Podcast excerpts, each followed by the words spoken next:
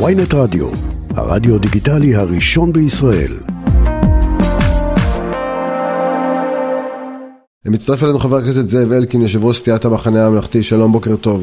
שלום, בוקר טוב לכם, שבוע טוב. אתה מרגיש גם יחס שונה קצת לדגל שאתה מניף אה, היום ממה שהרגשת לפני אה, שנה?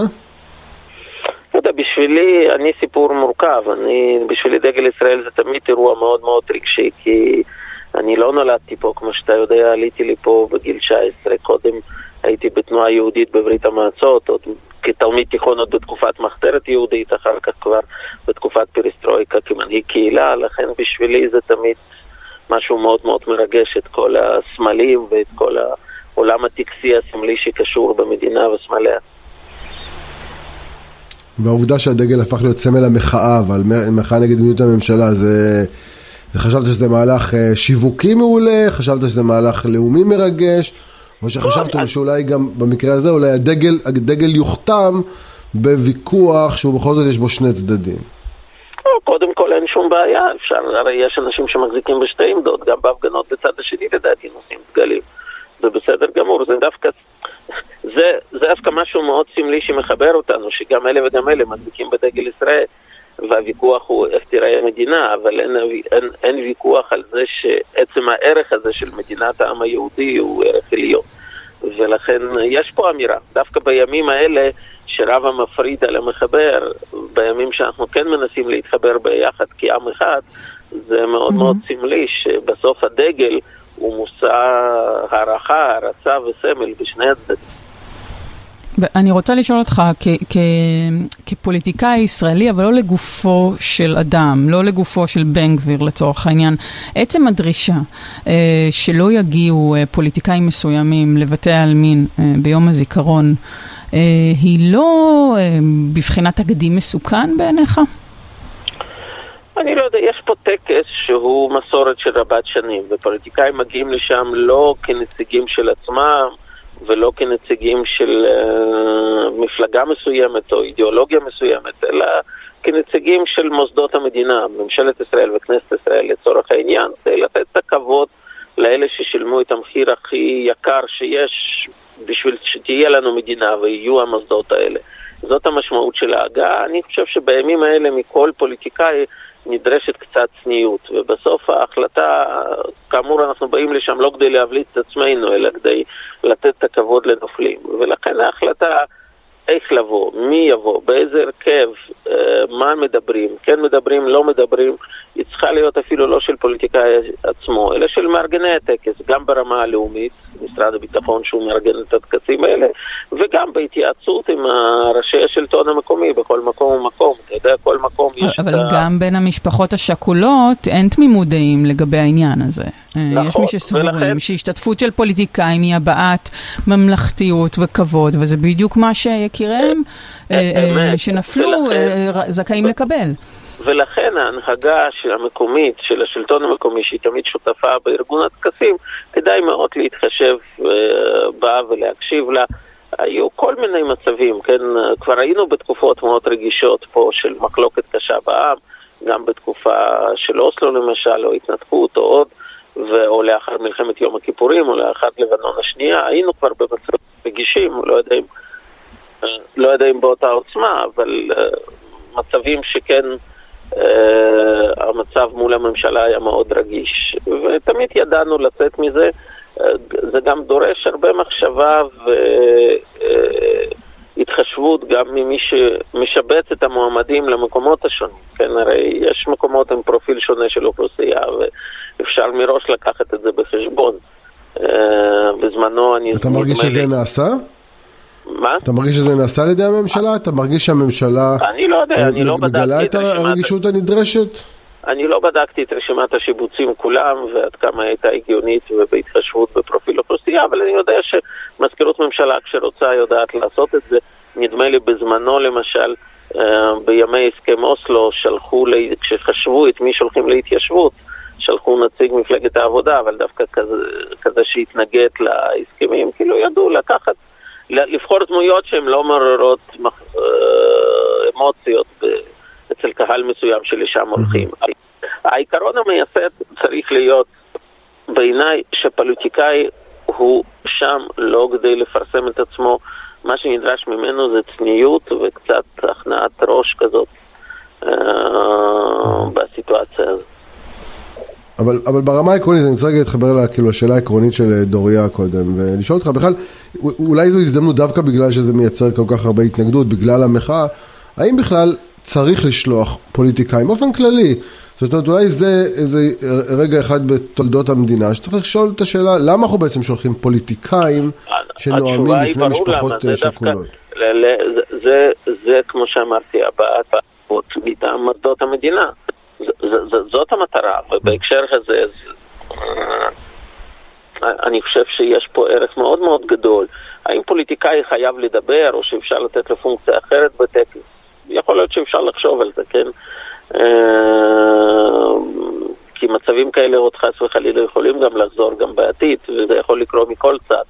של המפה הפוליטית, אבל uh, בסופו של דבר הנוכחות של פוליטיקאים שם, לא בגלל שהם פוליטיקאים, כמו שאמרתי, אלא בגלל שהם מצגים של מוסדות השלטון העליונים של מדינת ישראל שמנהיגים אותה. וככאלה, המוסדות האלה לא היו קיימים ללא אותם אנשים שמסרו את נפשם על מדינת ישראל. זה בוודאי. חבר הכנסת אלקין, מה עמדתך, דעתך, הרגשתך לגבי החלטתו של אה, יושב ראש האופוזיציה יאיר לפיד שלא להגיע לטקס הדלקת המשואות? הכיסא שלי יישאר ריק, הוא אומר? אני קטונתי מלשמש דברו של יאיר לפיד, יש לו מספיק, אני לא צריך להיות בפוזיציה הזאת. אה, אני רואה את הימים האלה, אה, יום הזיכרון, יום העצמאות, בשבוע שעבר יום השואה. לא, לא, לא ביקשתי שתהיה דובר שלו, להפך, ביקשתי שתאמר מה דעתך על, המעשה הזה. אנחנו לא הלכנו בדרך הזאת, אנחנו זה המחנה הממלכתי. אני באופן אישי לא אהיה בטקס, אבל לא בגלל שאני מחרים אותו, אלא בגלל שאני לא יכול להביא אליו את ילדיי הקטנים, ואני בערב כזה רוצה להיות איתם. אז אני מניח שאני אצפה בטקס יחד איתם, או אהיה בטקס באחד מהמקומות שהזמינו אותי. אה, אבל אה, בסופו של דבר, אני חושב שבימים האלה, כמו שאמרתי, יום הזיכרון, יום העצמאות, יום השעה, כדאי שנחפש את מה שמאחד אותנו. גם בימי מחלוקת חריפה מאוד בציבור שקיימת, וקיימת ובצדק. המחלוקת היא חריפה. גם בימים האלה כדאי לזכור שבסוף אנחנו כאן עם אחד ומדינה אחת. כן, אבל אולי, אולי ההחלטה של לפיד בעצם קשורה לתחילת התשובה שלך, שאמרת, אנחנו לא נהגנו כך, המחנה הממלכתי. אולי בעצם לפיד מבין שפוליטית, אלק, אלקטבילית, אלקטורלית, הוא חייב לבדל את עצמו אה, מיושב ראש המחנה הממלכתי בני גנץ, וזה אקט שיזכרו, ושהבוחרים שלו אולי, חלקם אפילו יעריכו. אז אני, אני אגיד לך פה משהו. אני חושב שהחלטות ערכיות מהסוג הזה, כדאי מאוד שתתקבלנה לפי מה שבן אדם מאמין בו, ולא לפי מה שהוא מאמין שיקרה לו בסקרים. אתה אף פעם לא יודע מה יקרה בסקרים. כשלמשל אנחנו דחפנו כל הזמן למשא ומתן סביב הרפורמה, אז היו כאלה שאמרו לנו, אתם עושים טעות, אתם רק תאבדו מזה פופולריות ותרדו, וכל הקולות יעברו לאלה שפחות דיברו בעד ההידברות, ובסופו של דבר ראיתם שהמציאות, בסקרים לפחות, היא הפוכה לגמרי. אתה אף פעם לא יודע איך זה, איך זה יהיה. ומה הציבור יעריך ומה לא, אתה צריך ללכת עם אני מאמין שלך במשהו שהוא בעיניך נכון למדינה, לעם הזה, מתאים לערכים שלך, למה שאתה מנסה לקדם בזירה הציבורית.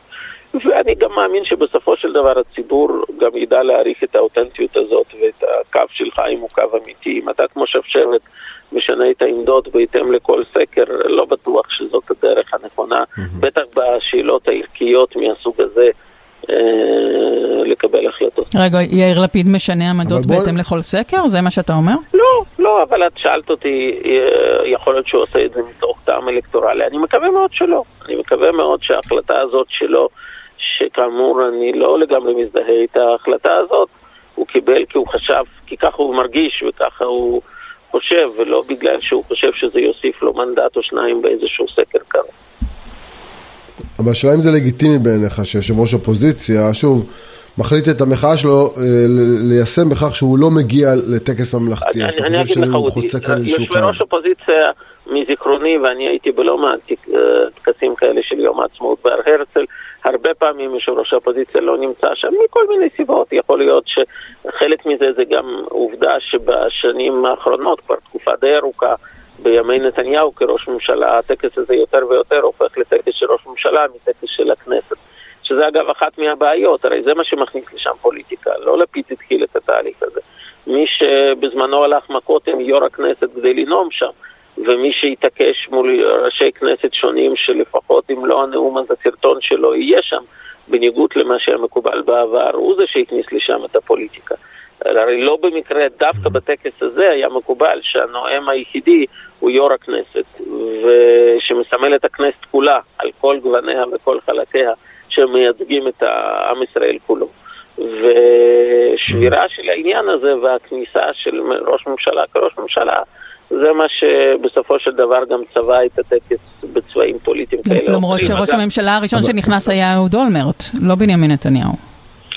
הסרטון הראשון היה של אהוד אולמרט בשנת ה-60, שדליה איציק הייתה אמונה על הטקס. הוא נכנס באירוע מאוד מיוחד של שנת ה-60, זה נכון. נתניהו הלך עם זה הלאה והכניס את הנאומים שלו, הוא רצה להכניס אגב נאומים כל שנה, בסוף הפשרה הייתה שהנאומים שלו מוקלטים בסרטון ורק בשנים עגולות הוא נואם. אה, אגב, לדעתי, אם לא האווירה הציבורית שיש היום, הוא היה מתעקש לנאום גם בשנת 75. בגלל האווירה הציבורית והחשש שלו מהפרעות, אז הוא ויתר על זה והסתפק בסרטון. אבל uh, עצם זה שיש סרטון, זה לא היה ככה בעבר. לא, ראשי ממשלות לא, לא שלחו סרטוני ברכה על הטקס. ולכן uh, כן. תהליכים הפוליטיים האלה סביב הטקס, כש, כשאתה מתחיל עם זה, אתה אף פעם לא יודע איפה זה ייגמר. וחבל שכך, כי הטקס לא. כזה הוא צריך להיות מאחד. או לדוגמה, אני קראתי, לא יודע אם זה נכון, אם זה נכון זה מזעזע, שהשנה ביקשו בכוונה הרבה יותר מועמדים להצעת משואות, כדי שאחר כך יוכלו לבדוק בציציות שלהם מה העמדות הפוליטיות שלהם ולפסול את אלה שיש חשש ששמא תוך כדי הדלקת משואה יגידו משהו שלא ימצא חן בעיני ראש ממשלה או רעייתו. אם uh, זה אכן נכון שהלכו בדרך הזאת, כן, uh, זה רע מאוד, כי הטקס הזה צריך להיות נקי מפוליטיקה לחלוטין. כן, צריך לנקות אותו, אבל אני רוצה לשאול אותך, אתה דיברת על כך שצריך לעשות את הדברים לפי עמדותיך ולא לפי הסקרים. אתם באמת עולים בסקרים, בין השאר כי קראתם לפשרה. בוא נדבר על הפשרה. אתה מאמין באמת שיש אפשרות להגיע עם בנימין נתניהו לפשרה בכל מה שקשור לרפורמה המשפטית, למהלך המקורי שהוא התחיל, שהיה נראה כמו מהפכה משפטית, שאולי יכולה להבין לשינוי המשטר, ואפשר באמת לצאת בסוף עם רפורמה משפטית מוסכמת אה, ביניכם לבינו, זה, זה, זה לדעתך אפשרי? אני אגיד לכם, אני לא תמים. אני לא משלה את עצמי שהסיכוי לזה מאוד מאוד גבוה, במיוחד כשאני שומע חלק מהקולות. אה, בשבוע שעבר שר במשרד המשפטים, דודי אמסלם, קורא לעצור ופחות או יותר לשים בכלא את נשיאת בית משפט העליון, ואחר כך אגב מקבל כפרס שליטה על חלק גדול מאוד של כלכלה של מדינת ישראל, כל החברות הממשלתיות עוברות אליו באותו שבוע, ובלי איזושהי הערה מצד ראש ממשלה לכיוונו, ששר ועוד במשרד המשפטים לא יכול לדבר ככה על נשיאת בית משפט העליון. אגב, בשום מדינה מערבית מתוקנת זה לא היה קורה כדבר הזה. נראה לי שכרונולוגית זה היה הפוך, זה לא משנה את האמירה שלך, אבל לא, כרונולוגית לא, הוא לא, קודם התמנה ליו"ר החברות הממשלתיות, ואז הוא אמר משהו. לא? את טועה דוריה, במוצאי שבת שעבר הוא דיבר. וביום רביעי בשבוע שעבר, בבוקר ממשלה הצביעה בהצבעה טלפונית, כן, החלטה... העברה רשמית, הבנתי, אוקיי, כן, בסדר. כן, ואחר כך הכנסת קיימה על זה דיון. אגב, בממשלה בכלל, זה, מראה לכם את רמת ההזיה. החלטה כזאת, לקרוא את כל החברות הממשלתיות הגדולות של המשק ממשרד האוצר ולשים אותו למשרד, במשרד לפיתוח אזורי, כאילו אם עכשיו יעסקו בקפריסין ובירדן, זאת החלטה שהדיון בה היה בוואטסאפ, כן, זאת הייתה החלטה. אולי זה התאמה לעובדה שאנשים אמרו שהם יוציאו את הכסף שלהם, אז אולי צריך להעביר את החברות הממשלתיות, למצב שבו שיתוף פעולה אזורי, גם עם האלה שהוציאו את הכסף מהארץ. ככה, ככה זה נראה. אז כששומעים את הקולות האלה של דודי אמסלם, כששומעים את הקול של שר המשפטים שפרסם אתמול קריאה להפגין, לא הבנתי נגד מה, נגד הממשלה של עצמו, כדי ללחוץ על ראש ממשלה, זה אירוע קצת מוזר, כן? ש... לא הבנת על מה? לא הבנת על מה? על זה ש, שבעצם יש פה כנראה יותר מחצי מהאזרחים שמרגישים שהם ניצחו בבחירות, אבל אז בעצם ביטלו את הניצחון שלהם דה פקטו? כי לא מקדמים את חזונם ואת המדיניות שלהם? מה זה ביטלו? שר המשפטים הוא סגן ראש הממשלה. הוא איש שני בכוחו בממשלה הזאת, אחרי ראש הממשלה. אז... והוא לומד את מגבלות הכוח, כן, הוא לומד את מגבלות הכוח, ואחד הדברים הבודדים שהוא יכול לעשות זה אולי להפגין, אני לא יודעת. אתה בדרך כלל לא מפגין מול עצמך, ובטח שאני, זה לפעמים קורה כשיש איזושהי מפלגה בממשלה שהיא דעתה לא מתקבלת והיא בשוליים, שר המשפטים הוא לא בשוליים, הוא ראשון ברשימת הליכוד אחרי ראש ממשלה, סגן ראש ממשלה יחיד בממשלה הזאת, האיש הכי חזק בסביבה של ראש ממשלה. נגד מי מפגינים? נגד ראש ממשלה, נגד הממשלה שהוא יושב בתוכה והוא מנווט אותה במידה רבה ושולט עליה, לכן זה אירוע מוזר. רגע, אבל אני חוזר איתך, אמרת אתה לא תמים. אתה לא תמים, אבל תשמע, בסוף אתה... רגע, ונשיא המדינה הרצוג, שמנסה לעשות, היום יש רעיונות שהוא אה, נתן לכל ערוצי התקשורת, היום זה שודר אצלנו בחדשות 13 אה, במהדורה, והרבה שאלות עסקו בשאלה, האם זה אמיתי, או שזה עוד תעלול של הממשלה, והם הבינו שהם לא הצליחו להעביר את מה שהם רצו, יש עכשיו הפוגה, איזה הודנה, תעדי, עצירה. מארגנים מחדש, לפי מה שיריב לוין אומר, הולכים על זה בכל הכוח.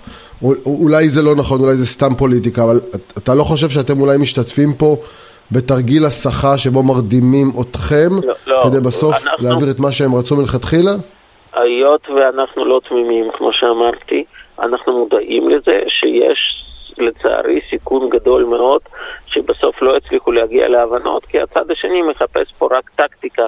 ולא רצון אמיתי להגיע לפשרה אמיתית ורפורמה מאוזנת. זה בהחלט יכול להיות, ולכן אנחנו לא מרדימים את עצמנו ומזהירים מפני זה ואומרים את זה בקול צלול. יחד עם זה, גם אם הסיכוי לתוצאה חיובית הוא לא גבוה, אני חושב שחובתנו, דווקא זו זה הקו שלנו לאורך כל הדרך, מהרגע הראשון היה. כי מי שמנסה להיות מבוגר אחראי בתוך כל הבלגן הזה, חובתנו למצות את הסיכוי הזה עד כדי שאם נצליח, יהיה זה שכרנו, גם אם מישהו אחר כך יגיד עלינו דברי ביקורת, או לא, כולם, לא אצל כולם זה ימצא חן בעיניהם. ואם לא נצליח, חס וחלילה, והסבירות לזה גדולה, נכון. אם לא נצליח, לפחות נדע לבוא עם מצפון נקי וידיים נקיות ולהגיד, ניסינו ככל יכולתנו למנוע את ההידרדרות הזאת לתהום. ולצערנו, בגלל שהצד שני לא היה מוכן אה, ללכת לקראתנו, זה לא קרה. ולכן אנחנו שם, אנחנו כן. שם בעיניים פקוחות, תוך הבנה ומאוד מאוד ריאלית שיכול להיות שאין בכלל רצון להגיע להבנות מצד השני, אבל גם כן. אם הסיכוי לא גבוה, חובתנו למצות. כן. הנקודה ברורה, ממש רגע לפני שאנחנו מסיימים, תוך כדי שאנחנו מדברים, אה, מפרסם דורון קדוש בגלי צה"ל, ידיעה על כך שהמדינה מבקשת לדחות את העתירה לפינוי ח'אן אל-אחמר בבג"ץ, בטענה שהם קרובים אולי לפינוי המקום בהסכמה, ועדיף לעשות את הדבר הזה בהסכמה ולא בכוח. האם אתה מברך על העמדה הזאת של המדינה, שאולי סוף סוף הבינה שבמקום לאיים בכוח, אולי עדיף להגיע להסדר ראוי והוגן עם התושבים שם, כדי שהדבר הזה ייפתר, ולא מדובר בסמל ההאחזות הפלסטינית באדמות אה, יהודה ושומרון או בשטח C, וזה הפך להיות איזה מין סמל מוזר לחוסר משילות ולאימפוטנציה של ממשלה, ממשלה אחר ממשלה. תשמע, זה בדיחה. הנימוק הזה הוא בדיחה. למה הוא בדיחה? כי מה לעשות, הייתי כבר חבר קבינט מדיני-ביטחוני, כשפעם ראשונה ביקשו ארכה לאחר ההחלטה של בית משפט, וזה היה לפני נדמה לי כחמש שנים, אם אני זוכר נכון, כבר אז השתמשו בנימוק הזה שאו-טו-טו מגיעים להסכמות עם התושבים. אתה יודע, מאז, מאז עברו חמש שנים. אני גם אז וגם היום חשבתי שנכון לפנות, אמרתי את זה לנתניהו כשהייתי שר וחבר קבינט בממשלתו, אמרתי את זה לנפתלי בנט ויאיר לפיד כשהייתי שר בממשלתם, ואני אומר את זה היום, יש החלטה של בית משפט, המקום הזה לא חוקי, אה, הוא מפריע להתרחבות של היישוב שיש שם. אה, יישוב גדול, ואגב, יש פתרון צודק, זה לא שמפנים אותם לרחוב, יש מקומות שונים שהציעו להם uh, להתיישבות חלופית, זה לא שזורקים אותם לגמרי, ולכן צריך פשוט לעשות את זה ולא לפחד, ומה שמכעיס אותי שאותם אנשים שתקפו אותנו רק לפני כמה חודשים בבחירות והתחייבו ונשבעו בכל מקום, uh, פעם אומרים שהם צריכים זמן כדי ללמוד את הסוגיה ועכשיו בכלל ממציאים איזשהו הזיה שכבר חמש שנים משתמשים בתירוץ העלוב הזה, היה אפשר למצוא משהו יותר מקורי לפחות אם הולכים לחפש תירוצים. חבר הכנסת זאב אלקין, יושב ראש סיעת המחנה הממלכתי, תודה רבה שדיברת איתנו, ויום עצמאות שמח. תודה רבה ויום עצמאות שמח.